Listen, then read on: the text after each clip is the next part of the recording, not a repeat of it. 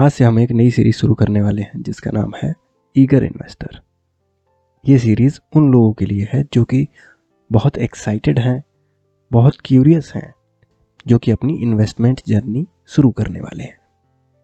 इस सीरीज़ में लगभग छः से आठ एपिसोड्स होंगे, और ये एपिसोड्स थर्सडे या फिर फ्राइडे को आएँगे। और जो रेगुलर एपिसोड्स हैं, वो मंडे को ही आते रहेंगे।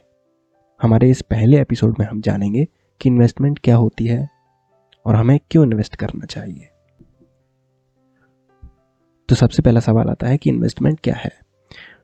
कोई भी ऐसी चीज़ जिसके सहारे आप अपने पैसे या किसी चीज़ की वैल्यू बढ़ाना चाहते हैं, उसे हम इन्वेस्टमेंट कहेंगे।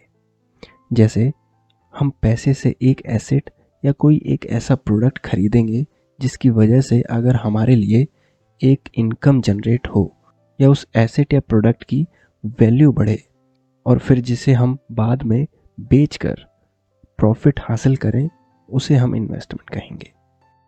इन्वेस्टमेंट टाइम का हो सकता है इन्वेस्टमेंट पैसे का हो सकता है और अटेंशन का भी हो सकता है।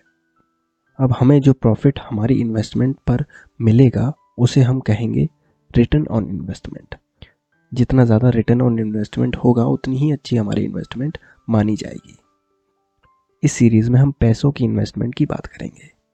हमें अपना पैसा कैसे, कब, कहाँ और कितना इन्वेस्ट करना है, ये जानने से पहले हम जानेंगे कि हमें आखिर इन्वेस्ट क्यों करना चाहिए। हम पहले इन्वेस्टमेंट की इम्पोर्टेंस जान लेते हैं। हमें इन्वेस्ट इसलिए करना चाहिए क्योंकि इन्वेस्टमेंट हमें हमारे गोल्स अचीव करने में मदद करते हैं। पैसे इन्वेस्ट करने की सबसे अच्छी बात यह है कि हम अपने पैसे को बढ़ाते हैं और फिर उस पैसे से अपने गोल्स पूरे कर सकते हैं।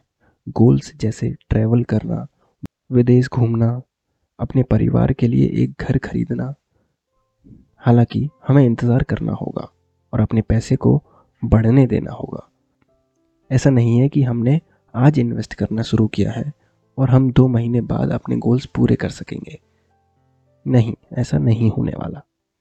आगे बढ़ने से पहले आपसे हमारी एक रिक्वेस्ट है। अगर आपको हमारा पॉडकास्ट या फिर ईगर इन्वेस्टर सीरीज़ पसंद आती है तो प्लीज़ हमें एक फाइव स्टार रेटिंग दीजिए। आपको रेटिंग्स के लिए लिंक डिस्क्रिप्शन में मिल जाएगी। दूसरी इंपॉर्टेंस की बात करें तो हमें पैसे इन्वेस्ट करने से हमारी फाइनेंशियल सिक्योरिटी मिलती है। जब हम इन्वेस्ट करते हैं, चाहे वो किसी भी एसेट क्लास में हो, तब हमारे मन में एक संतुष्टि रहती है हमारी फाइनेंशियल सिक्योरिटी को लेकर। हम शांति से अपनी ज़िंदगी जीते हैं क्योंकि हमें पता है कि अगर हमारे भविष्य में कोई ऐसा समय आता है, जिस समय हमारे पास पैसा ना हो या फिर पैसे की ज़रूरत हो तो हमारी इन्वेस्टमेंट्स हैं हमारे पास और हम उन्हें यूज़ कर सकते हैं। तो इससे हमारे मन में एक संतुष्टि रहती है।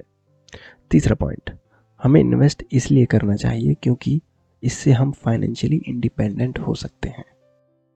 जब हम इन्वेस्ट करते हैं और लॉन्ग टर्म के लिए इन्वेस्ट करते हैं, चालीस, पचास साल के लिए, तब हम अपनी रिटायरमेंट के बाद जो हमारी लाइफ है, उसको हम सिक्योर कर रहे हैं।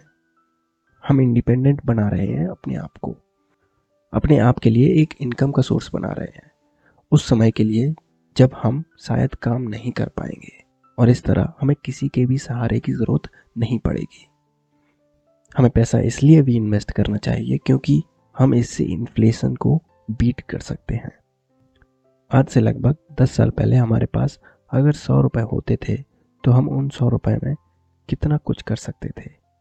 जैसे कि पानी पूरी खाना, आइसक्रीम खाना, एक दर्जन केले लेना, पार्ले जी, जो पाँच रुपए का पैकेट आता था, उसमें हमारे भाई बहन के साथ मिलकर हम खा लेते थे और हमें ज़्यादा से ज़्यादा एक या दो पैकेट ही लगते थे। और इतना करने के बाद भी हमारे पास लगभग चालीस पचास रुपये बच जाते थे। और आज अगर हमारे पास सौ रुपये हैं तो आज हम इतना सब कुछ नहीं कर सकते। ऐसा इसलिए क्योंकि समय के साथ हर चीज़ की कीमतें बढ़ती जा रही हैं, और इसी को कहते हैं हम महँगाई या फिर इन्फ्लेशन इन्फ्लेशन लगभग छः परसेंट से हर साल बढ़ता है। मतलब चीज़ें हर साल छः परसेंट महँगी हो जाती हैं। जो प्रोडक्ट इस साल सौ रुपये का मिल रहा है, वो अगली साल खरीदने पर एक सौ छः रुपये का हो जाएगा। और अगर हमारे इन्वेस्टमेंट छः परसेंट से ज़्यादा रिटर्न हर साल जनरेट कर रहे हैं तो हम इन्फ्लेशन को मात दे सकते हैं और अपने पैसे को बढ़ा सकते हैं, या फिर एटलीस्ट उतनी ही वैल्यू उसकी रख सकते हैं जितनी हमारे पास शुरुआत में थी। रेगुलरली इन्वेस्ट करने से हमारे अंदर फाइनेंशियल डिसिप्लिन पैदा होता है और जो डिसिप्लिन हमारे बाकी लाइफ एरियाज़ में भी आगे काम आएगा। इन्वेस्टमेंट करने से हमारी टैक्स सेविंग भी हो जाती हैं, क्योंकि कुछ इन्वेस्टमेंट ऑप्शंस ऐसे भी होते हैं जिनके गेंस पर हमें कोई भी टैक्स नहीं देना पड़ता, जैसे ईएलएसएस तो इस एपिसोड के लिए बस इतना ही।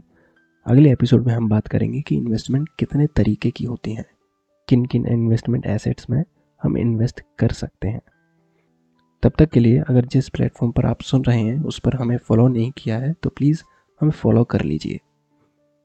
अगले हफ़्ते फिर मिलेंगे। तब तक के लिए अपना ख्याल रखें और सीखते रहें।